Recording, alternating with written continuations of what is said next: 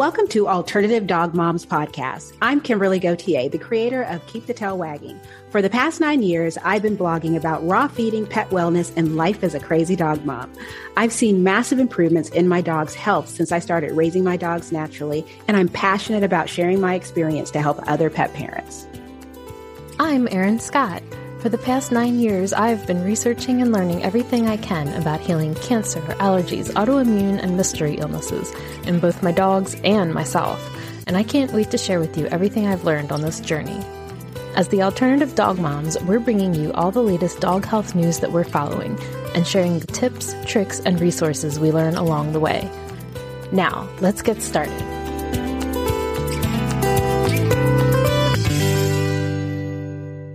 Hello, Kimberly. Hello, Erin. So, we are joined by some very special guests today. Yes. So, we have the OG godfather of raw feeding here, Dr. Ian Billinghurst. It's such a pleasure and honor to have you join us today. Thank you so much. It's lovely to be here with such beautiful people. and we have Rob Ryan of Gussy's Gut. Welcome. Hey, guys. It's so wonderful to have you guys. This is so exciting to both of us because we are we've been doing this blog for close to two years now. I think we're coming up on our two year. Um, Congratulations. yes. and I've had my books since about 2009. yes, and it's it's funny because you know I have been feeding raw since I started in 2013, actually April in 2013, and you know, like many people, my impetus was I had a sick dog and a veterinarian telling me that my dog wouldn't live long past his third birthday. And thankfully, you know, I was a blogger, so I was already in social media in the blogging community I'm hearing mostly actually out of the cat side. Mm. Cat bloggers were talking about raw feeding.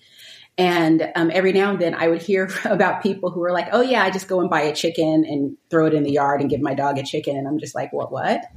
And um, that's when I was introduced to Dr. Ian Billinghurst and Give Your Dog a Bone.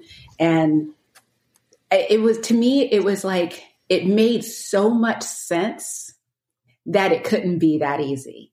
That was kind of how I looked at it. But the more people I spoke to, there seemed to be two camps people who were making it a little more complicated than it need to be yeah. and people who were like oh yeah making it so simple and yet they had dogs that were you know didn't have any of the health issues that you hear about and they weren't spending tons of money. It wasn't super complicated. So i gave it a go and the dog that was supposed to die shortly after his third birthday actually passed away a few months ago at 13 and a half um, with EPI, he had EPI, he had allergies, he had digestive issues, he had all of these things, and he still survived 10 years longer than that veterinarian predicted. That was Rodrigo? Yeah, that was her Rodrigo, yeah. Yeah. Kimberly, you don't need me. You've you've just said it all. Thank you guys. Yeah, we can go now. thank you for joining this podcast. You've, actually, you've given my message. It's it is so simple, and uh, all those problems quietly disappear because they're all caused to the largest extent by processed pet food. Yeah. Yeah. Sorry, goodbye. so, uh, my first question is, of course, going to be because, you know, actually, you know, I took uh, Dr. Conor Brady's course this weekend.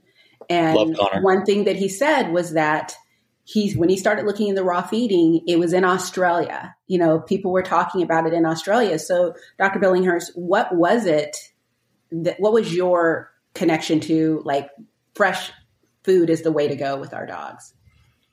Uh, my connection goes way back um, to my childhood because I read books about dogs. And in those books, they all lived in the wild and ate real food. That was the first connection.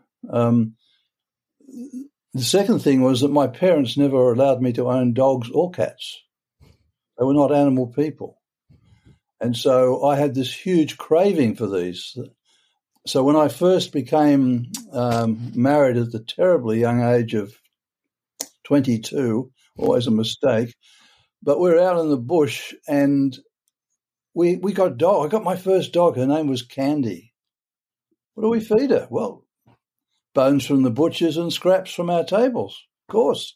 And as a young wild man let loose in the bush with a gun at 22, which I could not do now, let me tell you, shooting rabbits for the family and for myself and the dogs.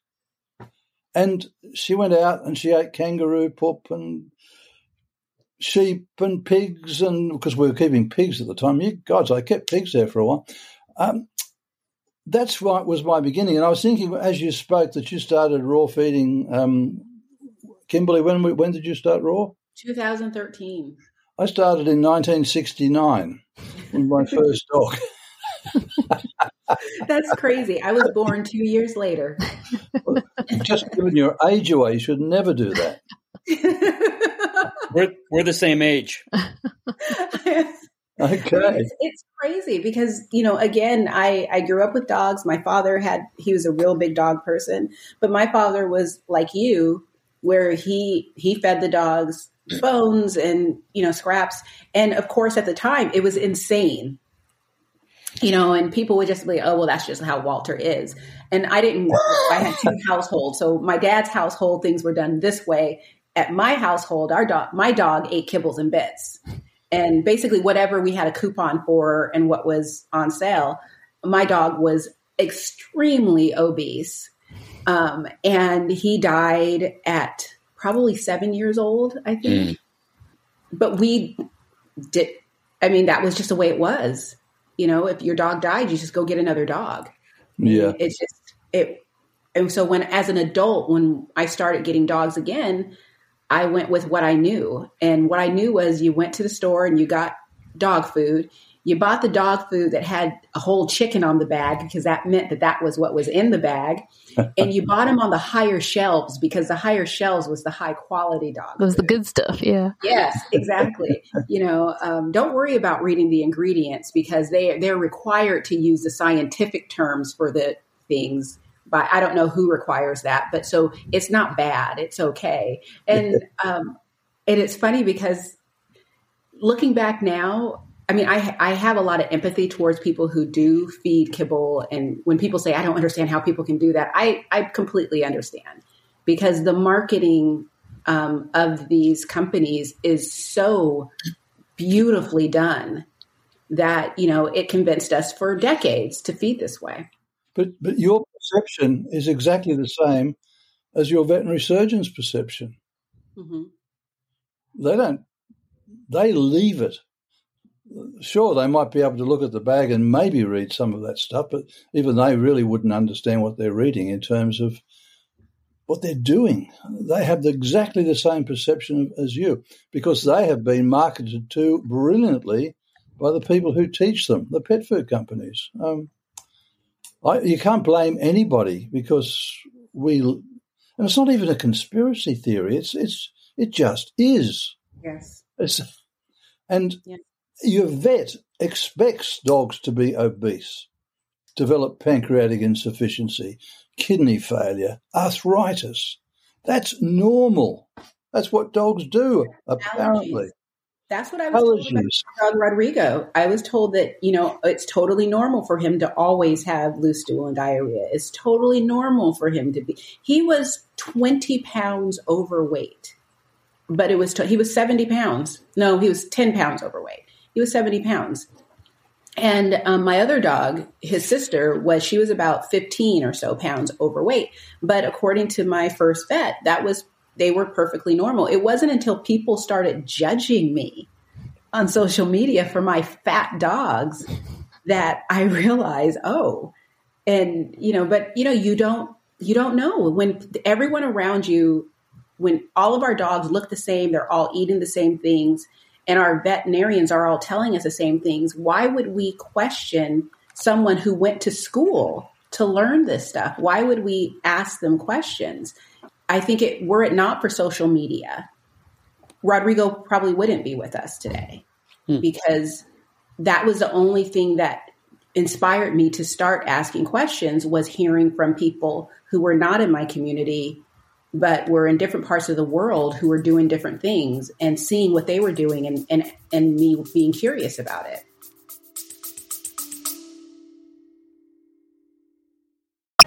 Welcome to the Alchemy of Natural Healing. I'm your host, Laurel Dewey.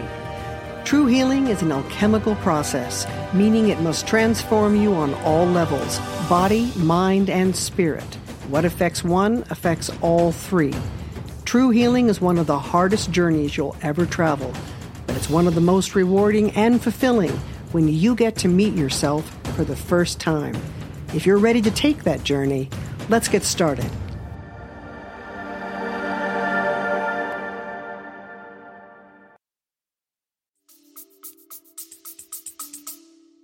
Can you imagine what would happen to the veterinary profession if all dog owners in the Western world, at least, started to think about feeding real food to their dogs?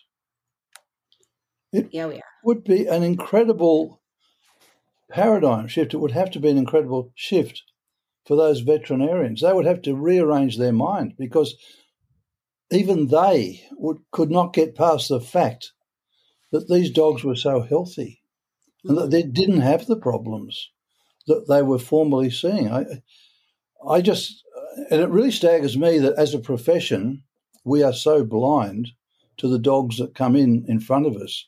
And I, I still hear it today. The person comes in with a raw fed puppy, it might be, or say puppy, might be four or five months old now, looking brilliant. The vet says, What are you feeding it? They, they explain a raw diet if they're game. And the vet says, "Oh my goodness, you're going to kill that dog." And they've just explained how healthy it was. It was. They cannot see. It's it's that blows my mind that as a intelligent people, we cannot see what's right before our eyes. Anyway, mm-hmm. I continue to be amazed at all at my profession, I, um, and I, at times I get very ashamed of it that, that it's so poor in its approach to nutrition. It's unbelievable. Anyway, sorry, I interrupt and digress. please. Were you going to say something, Erin? Oh, you know, I was just thinking about how, you know, it took me going through like my own health issues and having to go outside the paradigm of what I was being told and then realizing, oh, I just completely made myself better after going through a year of tests and all these things, pills that weren't working.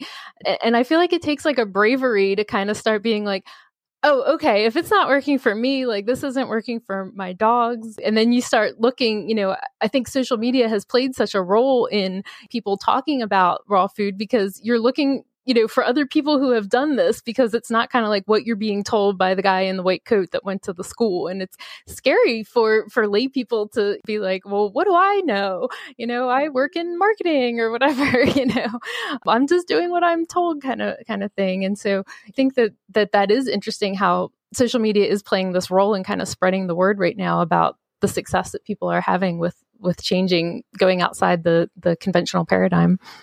Yeah. I mean, and also, so this brings us to the DIY raw feeding course, which it's funny because many of us, if you've been feeding raw for five years or longer, you figured it out on your own with the help of social media. And some of this was, if, if I knew what I knew today, 10 years ago, I mean, I, the, it's so easy. It's so easy. But what I see today, like it's funny, 10 years ago, people t- try to convince me it was so easy. I did not believe them. But then people started making it complicated. And I believe that. but it became so complicated that I didn't want to do it anymore. So I went back to the easy people. And that's where I've stayed, where it's it's not rocket science. It, you know, we, you don't need a PhD to feed your dog. Um, but what I'm noticing today is there's a lot of fear within learning how to feed raw, where the questions that I get from people are, okay, well, I'm going to do this and this. What supplements do I need to add? And they're expecting this laundry list of supplements to meet all these nutritional needs. And when I tell them, oh, no, no, no, no, they get all of their stuff from the food, uh, they're just blown away. And because and i think it's because we still we still are thinking with a kibble mindset that we need we're going to feed our dogs but we need this long ingredients list in order to make sure we're meeting their nutritional needs. So and I don't I, think we're used to nutrient dense foods either.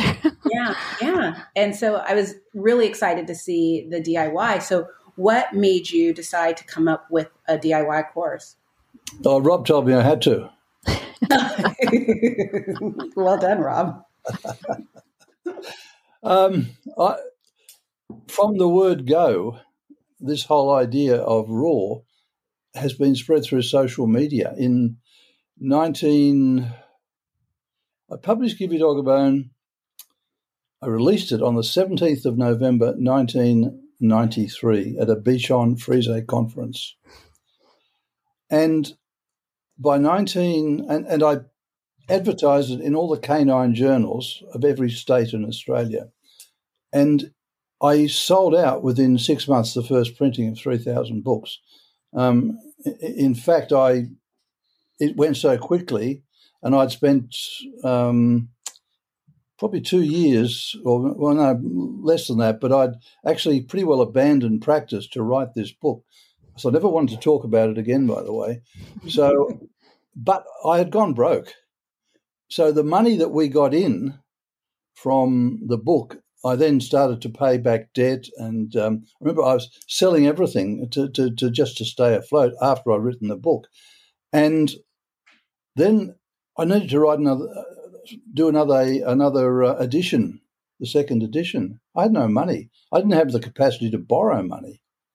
Anyway, I had just met this lovely young girl, just met her, and she had just received an inheritance. Now she met this vet, this divorcee vet and she was in a similar boat. And he immediately wanted to take her money that she'd just got. It was literally the same amount that I required for that second printing, and take that money from her and use it to print this book that that, that she had no idea about. Except I had given it a copy of it on our first date anyway. we went to some friends of hers and we signed a, an agreement in front of the friends. And she made more money out of that edition than I ever made in, in one lot. But anyway, we went on and we joined forces, and she is my darling wife today, of course. Um, what was the question? Why the DIY course? Oh, okay, yes. Well, that's right. And I was talking in about 1995, it was somebody came to me and said, Do you realize that there's this whole thing going on? The internet had just started. And they said they're talking about raw food. And I got on there and I saw, and there were these, they were like evangelistic Christians talking, people who had embraced what was in the book. And there were other people, and, and there were these flaming things going on where they would talk badly about each other. Anyway, Still is. I, I can't get on into any of this. Anyway, I walked away from that. But very soon I was invited to go to England.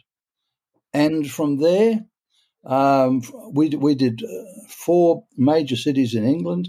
The next year, I was invited to go to America on the basis of this book. And we spent three months in America, touring right across America, two and three day seminars. The book took off. And the whole idea took off because it was simple. Now, if I'd have given them something that required spreadsheets and computers, which, by the way, I can't do anyway, so it doesn't really matter. I'm not, in, not interested in that. I'd, I'd figured out this very simple way, and, and I wrote Give Your Dog a Bone. Um, by the way, it took me about six months to work out that the, the, introduction didn't have to contain the whole book until a client of mine pointed that out to me. Anyway, that's another story. And so this was happening right across America. It was happening. It was so simple, and I was I remember going to. I've, in fact, my APDT lecture on raw food is actually up on YouTube. Um, that very one of those very first lectures, but I was so simple. But then I've noticed over the last 10, 15, maybe 20 years, everybody's made it complicated. And people are making, I guess, money out of it being complex so they can sell what is something complex and they can sell their ideas, their knowledge, their diets. And and I and I have long thought we really do have to do something about this. But until I met Rob, I didn't know how I could do it because I really didn't have a voice out there. The book the book had done its work. Raw was off; it, had had a life of its own. But here I was. Anyway, Rob actually approached me with um, his Gussy's gut. When I saw that, I said, "Yes, this is brilliant because this is this is the kind of the missing link of what I've been saying for a long time. Because I've talked about dogs raiding garbage cans, eating poop, they're coprophagic, all that stuff, burying bones and, and, and fermented foods. So I joined with Rob as an advisor to this company, which is great. And it's just grown from there. So when he suggested this course, I said yes. Now, currently, it's nearly killing me, I might add, um, doing it. But I believe it's going to be a worthwhile legacy for an old man who still has a lot to say, apparently. Uh, and I'm very pleased to be saying it through this course because I'm virtually trying to put my mind out there. My God, not all of it.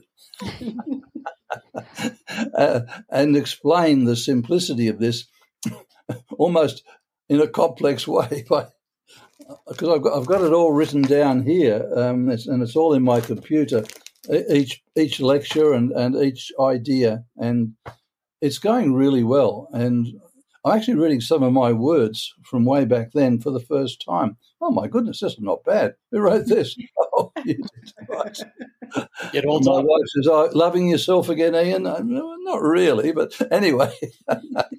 so, so there's the course. Um, it is there to t- teach people how simple it is but sometimes to teach simplicity, you have to go into a fair bit of detail. And then I, then I tell people, but you don't have to know all that.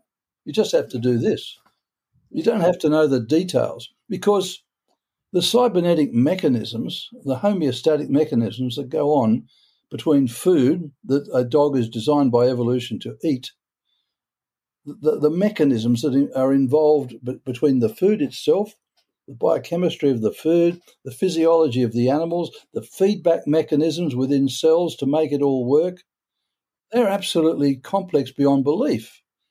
And we are only we're only touching the surface of how all that works, looking at the genome, looking at pathways, biochemical pathways, looking at how food works with the gene with the well yes with the genome of the microbiome so there's multiple genomes I mean, on and on. This is this is complex beyond description, but you can override all of that simply by feeding the food they evolved to require. And suddenly, hey presto, all those problems just quietly start to disappear.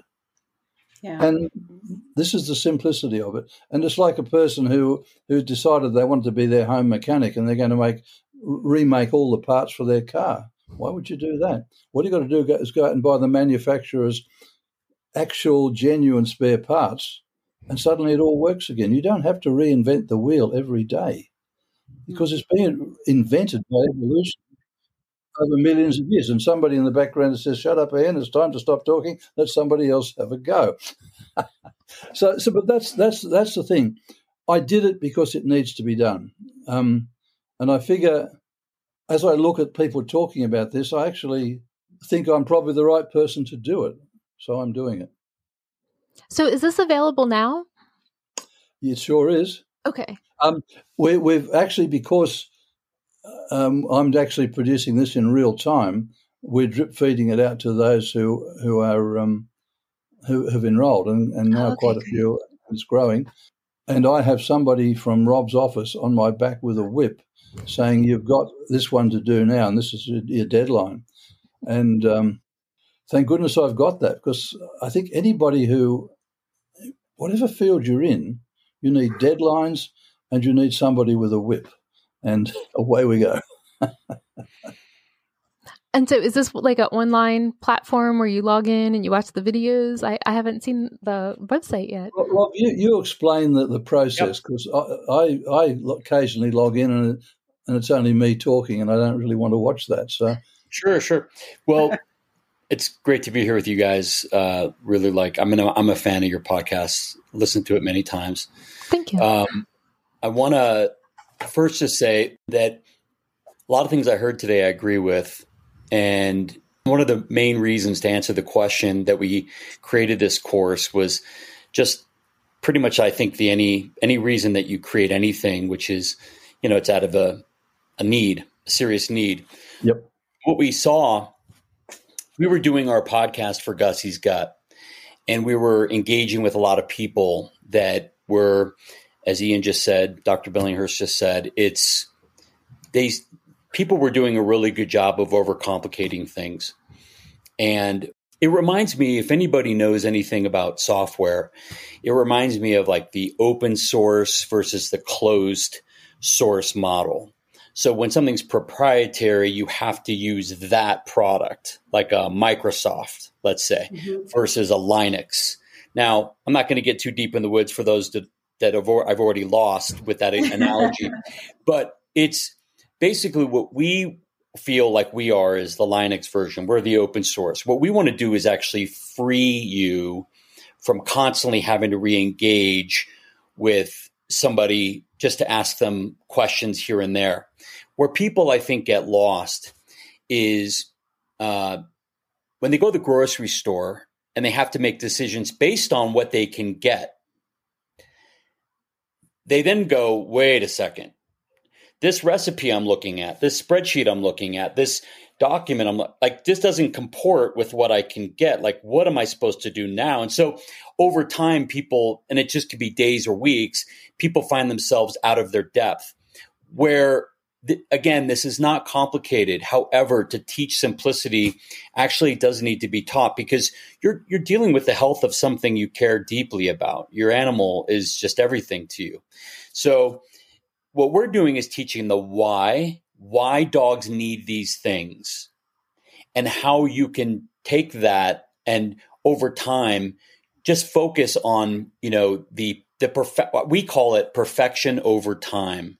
Mm-hmm. whereas i think there are some people that would rather have you believe that there needs to be perfection every single day or at least every single week in order for your dog to be healthy. And that's what causes anxiety and fear and and gets everybody you know all nervous about raw feeding. It there's nothing to be nervous about. Now i was not like kimberly when i first learned and i learned from the best this gentleman right here i was referred by dr marty goldstein to dr billinghurst and I just started right away. I didn't even read his book. I started right away with consultations. And this was very foreign to me because I grew up in a house, we were feeding Alpo, kibble, and we would give like our cooked barbecued spare ribs. They were cooked bones. So I grew up completely the opposite of what I do now. So to give raw bones and to hack up turkeys, I was literally hacking up turkeys, and then to give them the giblets that were in the turkeys the organs where I was taught like you need to wash your hands like a hundred times when you touch the turkey at, during Thanksgiving. It's dirty and it could kill you. You know these this bacteria. We have all of these these things in our head that when we bring them to our dog, we don't understand why a dog can eat that, why a dog mm-hmm. can handle a, a raw bone, why a dog can handle organs, why a dog can handle raw chicken or poultry. So these things are taught in the in the course and the course is incredibly substantive so that when you leave it you have every tool in your tool belt that you can go anywhere around the world you could travel you can go camping and you'll know exactly how to feed your dog perfectly and you don't need to worry about it so anxiety fear and relaxation is really what we're selling we're selling you the ability to have total absolute confidence in feeding your dog and doing it the right way and doing it the biologically appropriate way. Mm-hmm. I love it's, that. It's a matter of um, principles, not rules, principles. Yeah. So, so you can take any situation and say, does this fit in with the basic evolutionary principle of how dogs were, were raised by evolution to, to eat? Does, and you understand implicitly by the end of this course those principles and how they apply, and then how simple it all is. So please tell me that there's a unit specifically talking about the raw meaty bones because I feel like that has been something that uh, well, it's, you know, that Kimberly and I have both been making a concerted effort to add more of into our dog's diet, but it was kind of scary for a long time because there's so much, you know, you can't do the cooked bones and you shouldn't do the long bones or, you know, there's so much anxiety about that specifically. I hope that that is something that you'll definitely be addressing.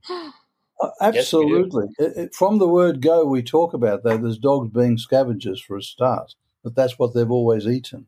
I talk about it in terms of the fear that people have of bones and the way to approach that. And currently, I'm actually working on it from the point of view of uh, basically, I've taken the information out of my book on uh, my chapter on bones in Give Your Dog a Bone because this was the most comprehensive thing on bones. And I think it's it's one of the things that people read back then, then realised just how important they were and took this up. Unfortunately, today people a lot of people think that bones are just calcium substitutes, but there is so much more to them than that. And I'm actually talk, actually going through that lecture right now. Um, and of course, then we talk about how to put all these things together as as if I I'll just go through this course. Um, first of all, I talk about raw basics. So there's all those lectures there. Uh, what are there? There's 13 of them, but they're basically talking about evolution of the dog, how and how it evolved and how it evolved to require certain foods. And, and then I talk about the so-called potential dangers of raw. And by the way, in the in the evolution of dogs, there's five different periods I talk about, um, including the uh, the the well, including the modern pet food era, and, and before that, the the, um, the period during which the breeds were developed, and then we go back further uh, during the time when the when wolves started to follow humans. And this is all from mitochondrial evidence, that's that stuff. We look at how the mind of the dog cha- or, or the wolf becoming dog changed, um, and how their eating habits changed and became part of their genome, and particularly over the last 15,000 years. And a lot of work by a fellow called Raymond Coppinger, who's passed away just re- recently, actually, but his work is very important there. Anyway, then I talk about the potential dangers of raw. We talk about balance. We talk about bugs. We talk about bones. Talk, I talk about zoonoses, the um, disease problems that can be transmitted from animals to, to humans. And then um, I talk about, there's a period where I talk about foods that spell danger. So we're talking about things like onions and chocolate and macadamia nuts, all that stuff. I go through, through that. That's, the, that's all the potential dangers. Then I go through nutrition itself. So looking at vitamins, minerals, proteins, carbohydrates from an evolutionary perspective. So we, I, so I, even though I say in the course, you do not need to know anything, and you don't about nutrients. You just need to know about food because it's a food based course. I still take you through that because if you do have a sick dog and you start prescribing very specific foods, it's good to know why you are doing that. So I take you through that. Right now, I'm on part four. Um, we're doing all the different. So the first one we talk about in part four is raw meaty bones, then meat itself, then internal organs, vegetables, fruit, dairy, eggs, talk about grains and legumes, how they work together. It's really a matter of a lot of people throughout the world eat grains and legumes because it gives the balance of amino acids. Um, it's interesting too, the so called non essential amino acids play incredible roles in the body of their signaling molecules and controlling molecules. So, and I point out this sort of thing all through the course. So AAFCO says, oh, they're not important. But they are. So it doesn't matter if they're not there, but it does matter. And this is, this goes on and on. We have this imperfect knowledge, and I, and I go and I do a, a, I do a talk on AAFCO as well. This imperfect knowledge that we use as the basis for all these spreadsheets and these gurus of raw who, who take this commercial approach and then start to try to marry it up with raw because they don't understand the basics of what they're doing. Their basics have nothing to do with the National Research Council's ideas or AAFCO's ideas or FEDIAF. Nothing. They have everything to do with the biological needs of the dog based on how its genome evolved. Now, this is science at its absolute perfection. We don't have to understand a lot of stuff in science, but it's a good idea to have a look at it understand what we do know, and very much understand what we don't know, but say, hey, I don't have to know what I don't know in this respect, because if I'm feeding what a dog evolved eating, then all the nutrients I know about, the nutrients I don't know about, the nutrients that are not yet have been decided by authorities to be essential, but are, I don't have to know any of that. But it's all there because I've, I've included a, a wide range of raw whole foods based on evolutionary principles. And I can take that knowledge, as, as Rob said, and go anywhere in the world, look at what's in season, what's available, and select from that what is appropriate for my dog. Yep. And it's it's perfection through imperfection because it's actually important that each meal is not complete and balanced. Organs need a rest. Parts of the body need to just concentrate on one thing at a time. We know that fasting is important. So, an interval of time in which dogs don't eat. It's also important not to schedule food every day at the same time because the body starts to expect that. And when, when it doesn't arrive, problems develop because the acids in the stomach, for example, are all pouring out expecting food and causing problems because there's no food there to deal with it. On and on. If we look at whatever happens in evolution and say, I'm going to try and mimic that as best as possible for my dog. Now, not in terms of hunting, we're not sending them out to chase down big game in packs because that's dangerous and it's just not on. But what we're trying to do is mimic as best we can in an urban setting the foods that they would have eaten and in the timing, the mere amount, the proportions, all of those things. But we're not going to get stressed about it because it doesn't really matter. We know that in the wild that nobody was feeding up a rabbit at four o'clock in the afternoon and another one at uh, three o'clock or seven o'clock in the morning or whatever. None of that was happening. So we don't get stressed about it. It's balance over time. It's perfection through imperfection. It's fasting if, if you don't have the food. If you've run out of, um, maybe you're making bath patties, supposedly, and all you have left now are some raw meaty bones, chicken necks or something, or wings. You can feed those for a week. It doesn't matter. Now, the dog may get a little bit consto. Well, okay, so you can throw in a bit of healthy oil, a bit of cod liver oil, whatever. Sorry, not cod liver, olive oil, extra virgin cold press. But it's this understanding of how to approach feeding your dog. And and the most probably the most telling thing is when I say to people, "Do you have a spreadsheet for the family, for yourself, for every meal? Is that how you do it?" Do you go to a restaurant and say, This is my spreadsheet, and I demand that you include every nutrient in this spreadsheet when I eat at your. Because if I don't have every meal complete and balanced, I'm going to die of some terrible disease of either excess or deficiency. Of course, you don't. Nobody does that. So, this is this is what I call the guts of the course. I, you have to forgive that expression, but I had we had a lovely teacher back who said well, you have to understand the guts, the dung, and the blood of the feces. He might have said a worse word than that, I don't know. Of, what you're doing as vets, you have to actually get in there and think of animals in real terms and understand what they are and what their requirements are.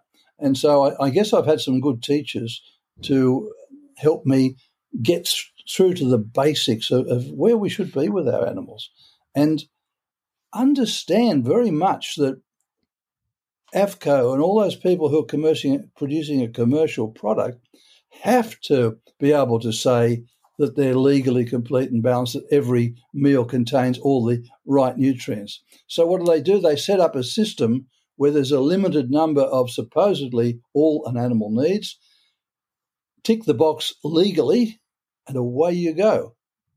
And I and I point out in AAFCO too, by the way, that if you want to really pass a test with something that really doesn't pass muster biologically, do a feeding trial. In six months, the the worst food that you could possibly produce, just about, will pass an AAFCO feeding trial. But the warning is, don't do anything outside the parameters that they ask you to do. Do exactly what they do. Because if you do something else and it doesn't exactly fit in, and for example, BUN or creatinine, which doesn't fit in when a dog is raw fed to their neat little box of where it should sit, they'll say, ah, "Oh, you failed the test." Even though you've passed their parameters, so there's all this all this practical stuff I'm telling people in the course, and it's so important that they realise that you don't have to do follow these commercial norms. You have to mm. follow biological norms, and that's really that's what the course is about. But it takes a long time and many different subjects to get that across. Um, towards the, the end, the, the, importance of a course for everybody, if I can just interject really quick, yeah. the importance of a course is this man has 40 years and, a, and more of all of this knowledge. And what we've tried to do is distill it into a very easy 20 minutes a day, if that's all you can give to learning about your dog's food and getting it so that it's so simple for you to learn over time and then take action on it. And then on top of that, in fact, tomorrow we have a live Q&A with Dr. B and myself. So every month we do a live video Q&A with our students. So anybody who enrolls can get on and ask very specific questions and if you think you've got something that's an outlier, you know, with your golden doodle who won't eat chicken and blah blah blah, we'll come up with a solution for you. Um, and I, what what we're designing this to be is a way to take you from this high anxiety, high worry, high concern to, you know what, I got this. And Dr. B if you go on his website right now, you go all over on all the from his book down to all of his lectures. He says something over and over again, which which is it's absurdly simple. But it reminds me of something my martial arts instructor used to say to me. He used to say, "Common sense is only common to those who have it." And if you don't think something simple, you will immediately go to, well, I don't understand it. I'm going to make this complicated so mm-hmm. that uh, it justifies me either not getting into it or doing something that is it is easy in the short term, but long term, I'm just going to be tied to it forever. So a lot of these these you know recipes and these spreadsheets and things, what people are really doing is they're creating a kibble um, they have a kibble mentality with real food, but they're creating these perfectly like boxes are checked, same amount of zinc, same amount of vitamin A, but you know, it's so on and so forth. And I mean, that's a great upgrade from kibble, but is it biologically appropriate? I think that's the differentiator, which is you can go from kibble to real food to biologically appropriate, species appropriate. That's where we play. We believe that's where longevity and health span live. They live with the species and and designing a, a diet that's species appropriate. Yeah. That, I mean, it's funny because everything that you guys are saying is is so very true. Because you know, as um, someone who constantly, I, I constantly promote that I'm feeding raw and easy way. I'm good. I want to keep it simple. So I do get the questions from people who are like, yeah, I would like it to be simple too. But what's interesting to me is the questions that I get where uh, they're diving deeply into something and and uh, what you said making it so much more complicated than it needs to be where it's just like it's it's not that deep it's yeah. really quite simple i mean you don't I, you know i tell people you don't have to do what i do but um, you also don't need to make it so complicated you know where you know where you're now afraid to feed your dog because it's now become so hard or expensive. Yeah. but it's this is the same thing as the diet industry. Same mm-hmm. same exact thing. I mean we have so many apps to teach us how to diet and what what's happening here is nobody has to do anything. Everybody gets to do what they want. And i think the kibble industry should get its fair due. It feeds 100 million animals because let's let's face it, there are not 100 million people that want to feed raw. There's not. And if we want to fool ourselves and think that 100 million people um, will will convert to raw. We can, but you know, we have to let people come to the. We have to let them know what exists. We have to let them know that there is a biologically appropriate way to feed an animal, and if they want to come, they come. And if not, I'm just happy those animals are in their homes and they're being fed and they're living with them. And, you know, everybody deserves a love of an animal. And um, so, but the way I feel about it is if you want the, the absolute pinnacle of nutrition and you want a dog that lives with both health span and lifespan, come over to biologically appropriate. And it's not going to be difficult. You know, you're going to, you're going to, you'll make some mistakes. They're not going to be critical at all. You know, a mistake is like, you know, a day of diarrhea, if that, mm-hmm. you know, and it's not the end of the world. And it happens. It just happens. But it also happens with kibble. Mm-hmm. So what what are we what are we worried about here? You know, um, and I'm I'm concerned about quality. Uh, here's what I'm concerned about with kibble, and here's what I'm concerned about with over formulating diets. It's the the the the the, the fungals and the um, the oxidation of oils in these in these kibbles and all these really nasty things. Forget the recalls; those exist. But day to day to day, we know these things sit on shelves for over a year. That all all the stuff that's in them, they they become toxic. They oxidize, and then with real food that's formulated. Um, you know, there's lots of variation in the quality of supplements. You know, and if you want to, you know, start your dog young, I mean, I don't start my dogs on supplements until they become like in the geriatric range. Um, it's all whole food based because I don't want what supplements do to the gut long term. You know, creating this like supplement soup in the gut. Why, why start my three year old or four year old or five year old or six year old on that. I'd rather start them at, you know, 9, 10, 11, 12 as needed. And, and just be really careful about when you need those, great. There's some things you can't get, you know, for example, uh, you know, if you're uh, the the Myo supplement for which is out of uh, eggs, created out of eggs, and I think is stellar. It's whole food, um, but I don't need to start it early. I'll start it when I need it you know so just using things uh, prudently uh, over over time and as needed i think you know the, the, the these mixes of of supplements to balance um, what is that called uh, not fair and balanced. what's that called complete, complete and balanced oh yeah complete and balanced you know a complete and balanced is you know is like the best marketing term ever and you know uh, I've never done that. I've had big dogs that live to 16, super awesome lives, super athletic lives up until the very end. And, um, and they're, they're not afflicted with all these horrible, like, earaches or, you know, fungal infections and itchy, itchiness and all these horrible things that these, you know, poor people have to go to their vet and spend all this money on. Yeah.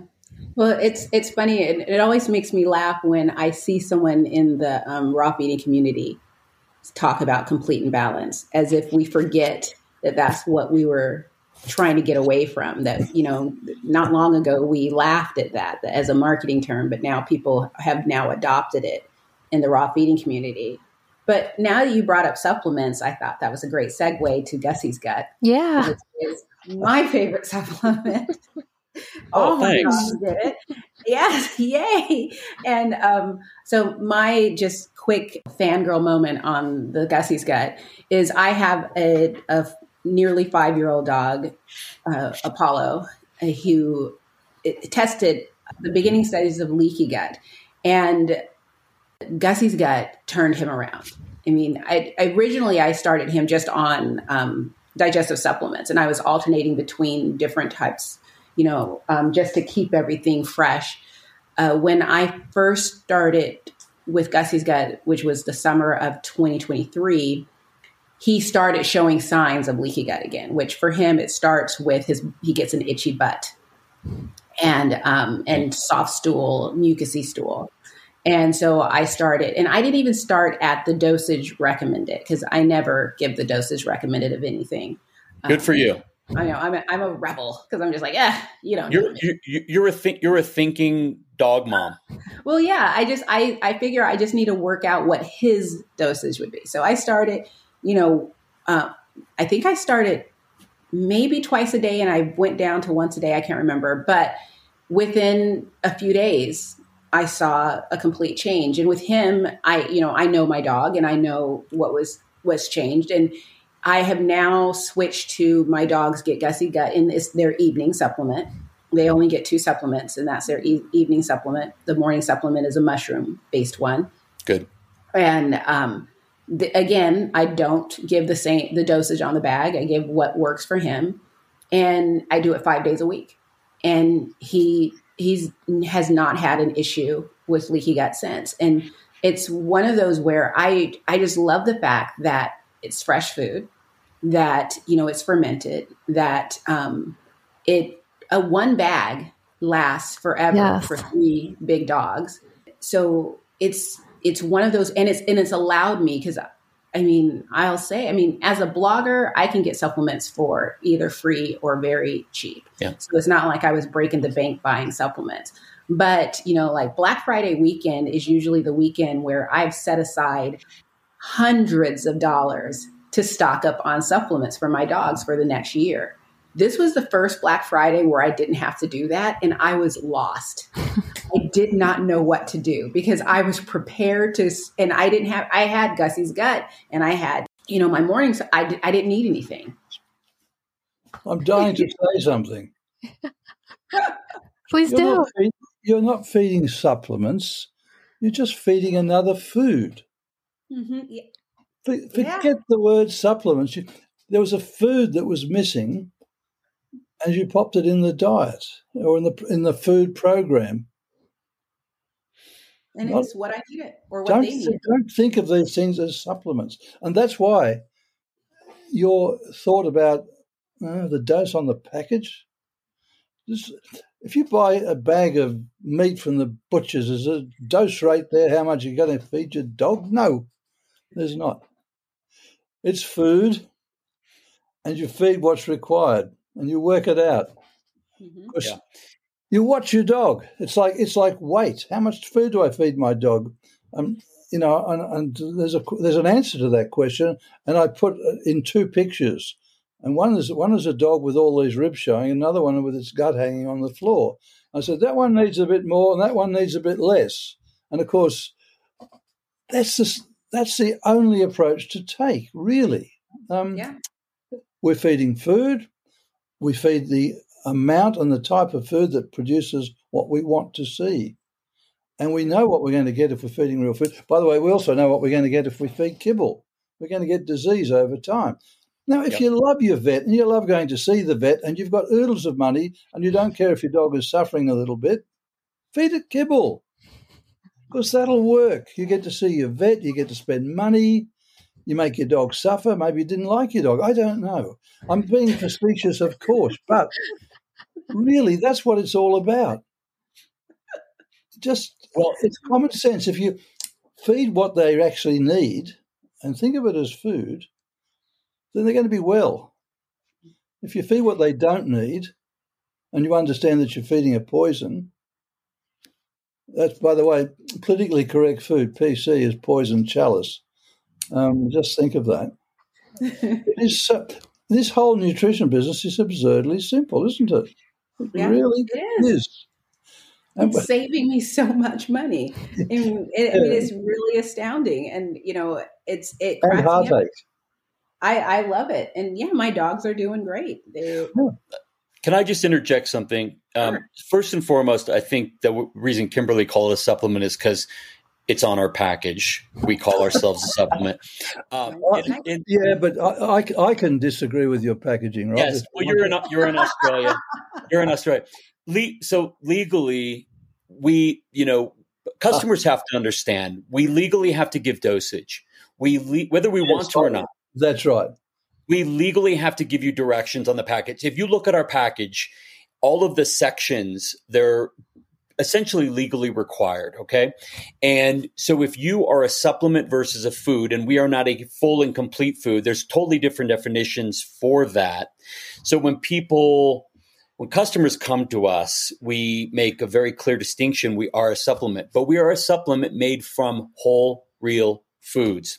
And so we're really proud of that. And we walk our talk. I mean, this is what we've been talking about today, which is if you find a way to go the whole food route, you'll be a happier person and you'll have less vet bills for things that vets don't want to don't even know how to treat your dog for. Vets don't want to treat your dog for those things and they don't know how to treat your dog for a lot of those things except to maybe give them a steroid or uh, an immune suppressant or something like that. What vets want to do is keep your dog well and I I think also there was something we somebody touched upon today which was you know your vet doesn't understand uh, raw food. You can have multiple vets. You can have a vet that deals with broken bones and surgeries. You know, your dog swallows a sock, and there's amazing surgeons out there. You don't need to ask that surgeon about raw food. You can keep it to yourself. You certainly don't need to talk to them about fermented foods. They really won't know what you're talking about. and so you can have, you know, people on uh, redial on on speed dial like your you know amazing veterinarians that we know. We, we all uh, pay attention. There's a lot of them. I don't want to not name some of them and, and name some of them but they're all they can zoom with you and give you a consult. They can consult with you on your dog's gut health you know, Dr. Billinghurst personally is available for private consults still. It's just that his private consults are way more than the cost of the course. So that's why we're, we're creating the course for it to be more accessible to everybody and so they can be free. We just want people to be free. And, you know, my mission, my company's mission, and my mission is to add a million years, 1 million years to the lives of pets that we serve. And we'll do that through Gussy's Gut, and we'll do that through the digital course. And it's really important to me that we we help people, um, you know, just come back to nature and use nature to help their their dogs thrive. Would you give us just a little bit of the origin story of Gussy's Gut, and is that Gussy pictured on the package? That yeah, that's my dog Gus, and uh, it, his his actual name is Gusto. It's Italian for zest for life. Um, he's he's lives up to that name. He got into the trash. I'll make a long story short. He got into the trash, didn't eat for, I think it was five days total, um, and and then didn't drink for the last two. So seven days, it was getting really bad. And then he was in the ba- he he hadn't gone to the bathroom um, at all because he, you know, for two days he wasn't drinking. He wanted to go out to the bathroom, and I was like, "What's going on?" He pooped out this plastic bottle cap that he'd gotten in the trash and it had obstructed his guts. Now we'd we'd done the sonogram and everything, and I went to a specialty place for for it and they couldn't find it. So we didn't know why he wasn't eating and then not drinking. So it was very, very, very worrying. And we did blood tests on him. Nobody we couldn't find anything. And so once he did that, once he pooped out, he let out a little yelp. I'll never forget the yelp. It was a, you know, and uh, it was a very high pitch. And he went right to basically two hours later wanted to eat. I I, I showed him something he wanted to eat. What it, what had ensued after that was really crazy poops, and I know you both know what I'm talking about. You could just tell like there's a big problem here, and so I started to look at ways I could naturally heal, use food, to heal his gut, not supplements. Um, I did reach for a little bit of probiotics, but um, when I started to research probiotics, I realized how woefully um, there is a huge delta between what a dog's microbe what what microbes exist in a in a dog and what probiotics exist for you to give your dog. Mm-hmm. Yeah. And the true, true truth, big truth here is all the best vets in the world, and we talk to them all the time on our podcast, and you do too. They none of them know exactly what each probiotic is supposed to do. They can tell you, well, this and this probiotic can stop diarrhea, but it pretty much is limited to diarrhea. Okay, well, that's useful because diarrhea is not a good thing, chronic diarrhea. But beyond that, what's giving overall gut health? So I started to study this, and what I realized is this is all during the pandemic. And what I started to realize was that um, it was really at Whole Foods, just like my diet had been for. Uh, I put my dog on raw 19 late 1999 with Dr. Billinghurst. Those were my first uh, my first dog, and then my second dog, and Gus is my third, and Labradors, and so I went back to nature, went back to Whole Foods, and then started fermenting it on my own. And once I saw the results in him, he had completely rebounded. Then I called up Dr. Billinghurst. I said, "Hey, you won't remember me. We we spoke. We did consults 23 years ago, but can we get back? Can we do Zoom now? Because we were doing phone calls. It was back in those days. And can we do a Zoom? And so I showed him what what I had learned, and he just said, you know, this is up until now all we really had was yogurt, kefir, and tripe. But in Australia, it's really difficult to get tripe, and so he was really excited to to break the code here for you know gut health through fermented foods. Nice. How long did it take you to come up with like what this formula was going to be and, you know, source all of these like ingredients? I mean, because it's a lot of different ingredients in there. Yeah, yeah. I mean, it's 19, thank you. It's 19 superfoods, uh, and those include tubers and greens and vegetables and herbs. And we, what we did is we looked at what is number one most beneficial, the most potent superfoods for the gut like if you superfoods is an overused term, but I like to use it because it's just easy. We then said, what are people really not that much giving their dogs? Like what's you know what's hard to get? What's a pain to prepare? What do people not want? And so we try to find that happy medium. But we changed the formula three times, and we in the first year we changed the formula, and the third iteration was we had so many people asking us concerned. We didn't believe it was completely founded but it was a concern of oxalates and mm-hmm. so-called anti-nutrients. That we took away those we switched our ingredients and we went to a very low uh, oxalate formula which is what we have today yeah, I've been using it. I just uh, adopted a new dog uh, about six weeks ago. And so it was so funny that the rescue brings her over with this bag of kibble. And I was, you know, horrified that there was kibble in my house, you know, for the first time in, you know, 10 or 12 years. And uh, so that's one of the things that we've had her on, you know, since we brought her in is adding in the Gussy's Gut and getting her on raw and trying to get her she has red sore paws and things like that. So it's it's been fun so far you know seeing her and just seeing how excited she gets about food. And it's just been been fun getting to do that uh, with her so far. Nice. Congratulations. And that's a that's the thing that I, I wish people would understand. It's like feeding our dogs should be fun because it's like we get to do whatever we want. I get to feed my I mean this morning my dogs I mean I can feed um, raw eggs, but I don't like their food to be super cold. So I made eggs over easy and just broke them over over their meals. I, I always say that I feel like I'm Guy Fieri when I'm making a meal for my dogs, and I try to make it pretty. It, it ends up looking a, a, hot mess anyway, and they don't care. But I so does mine. You know, I feel pretty special. You know, yeah.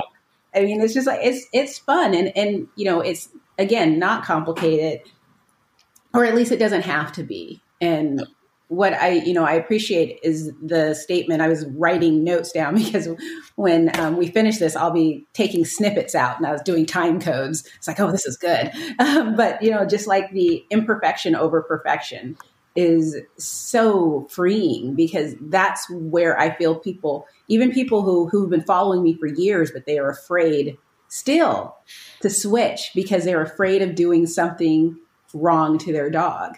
Yeah. And I often tell people it's like the first probably two years that I fed my dogs a raw diet, I technically wasn't doing complete and balanced according to what other people say. And even till today, there are people who I occasionally get a message from people telling me how irresponsible it is for me to be sharing what I'm doing because it's not complete and balanced. And I just go, okay.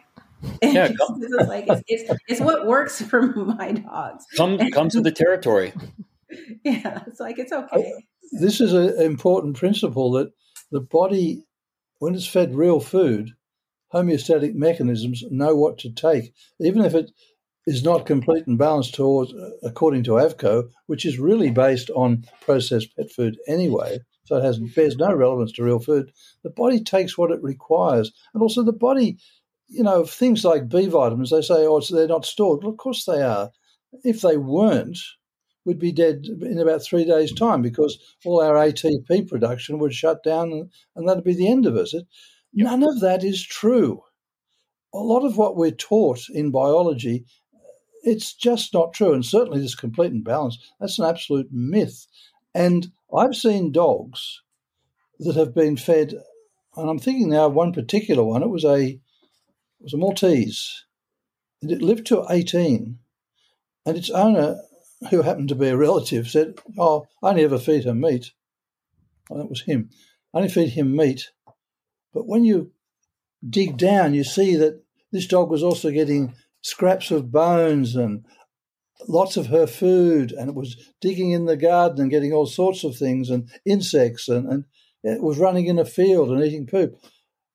Dogs will naturally, particularly if given the chance, balance their own diet, but they don't. It doesn't need a lot. But one of the most important things is feeding it raw meaty bones because a raw meaty bone, in and of itself, is almost a complete diet. So close it doesn't matter you can just feed that.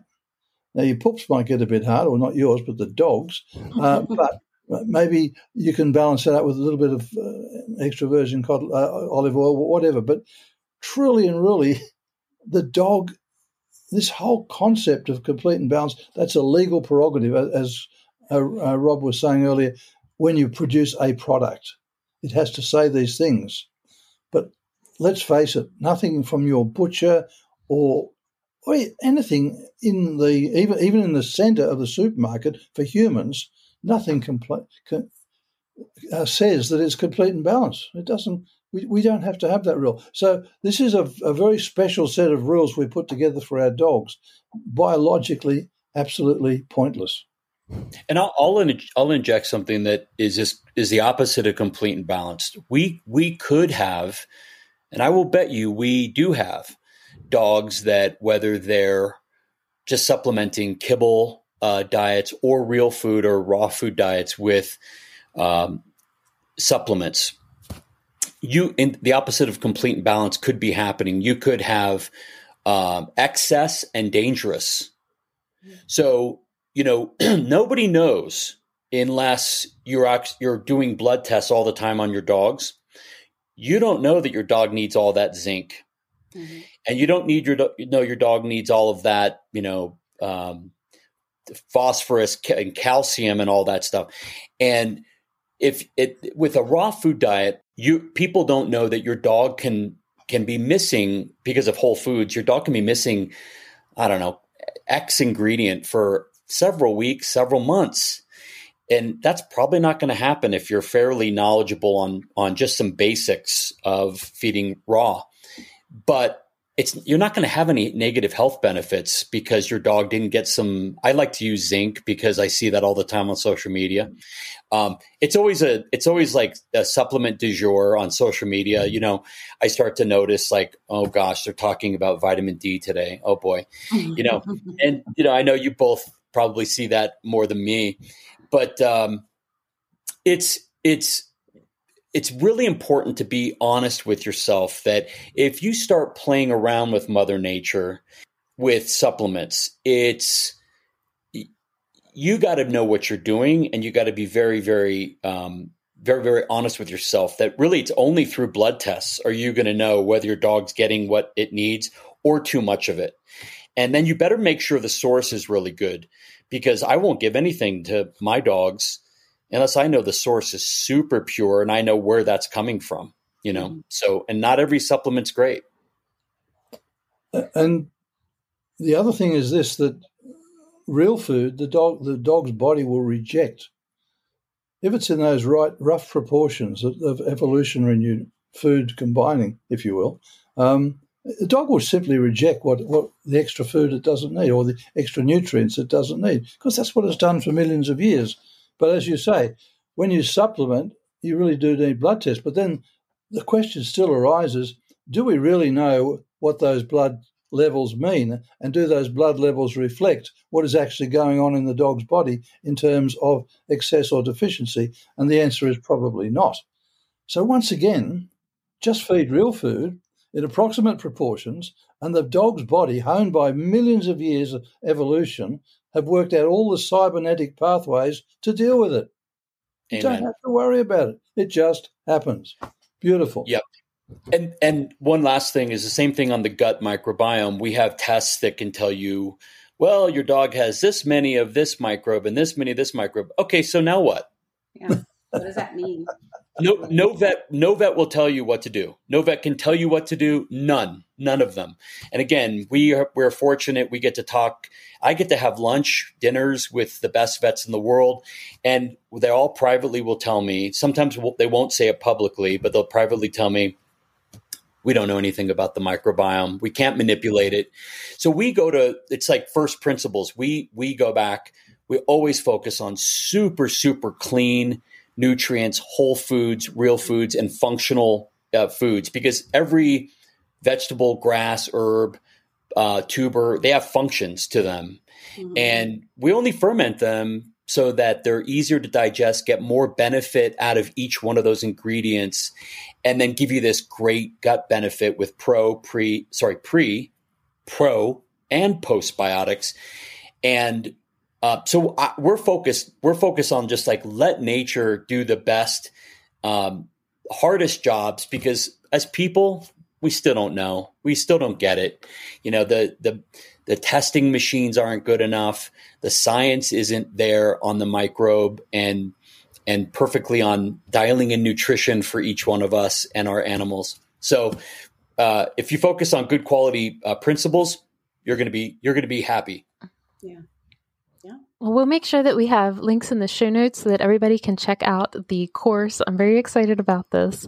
And uh, of course, to Gussy's Gut also. And we're so grateful for your time today. Yes, thank you so much. This was a lot of fun. Uh, it's it's always fun. And by the way, I talk about the microbiome at numerous points throughout the course. That's the buzzword right now, right? right. Yeah. But it's Thank important. you guys so much. I really appreciate it. Thank you so much. I'm going to just say one last thing for Dr. Billinghurst. just for this is for Dr. Billing. Can I do that? Sure. Yeah, absolutely. Okay. So the course is under the Billinghurst Institute, and it's billinghurst.institute, um, www. Billinghurst.institute. If you uh, over time, if you watch us over the next year, uh, what you will see is some of the best vets in the world creating the best courses they've ever created there. What we want to do again is to to meet our mission of a million, adding a million years to the dogs' lives that we uh, serve. We we believe that educating these pet parents with these incredible concepts and keeping things very simple and helping people, giving people easier answers to their questions and concerns that's what we're doing here at Billinghurst Institute. So I'm really proud, you know, to be associated with the whole project. And you know, this is Dr. Billinghurst's big, you know, this is his big school. If it was a physical school, could say his swan song. It, well, yeah, it could be a swan song. You could just it's that always I make I feel like that's over a diving board, like you just be diving into a pool. I've never, I've never heard a swan sing actually, but anyway. well, that's very exciting because you know Kimberly and I want to. We just always want to know everything about everything. So you're speaking our language. Absolutely. Thank you guys so much. This was a lot of fun. Absolutely. Thank you, ladies. Thank you very much. Great to be here.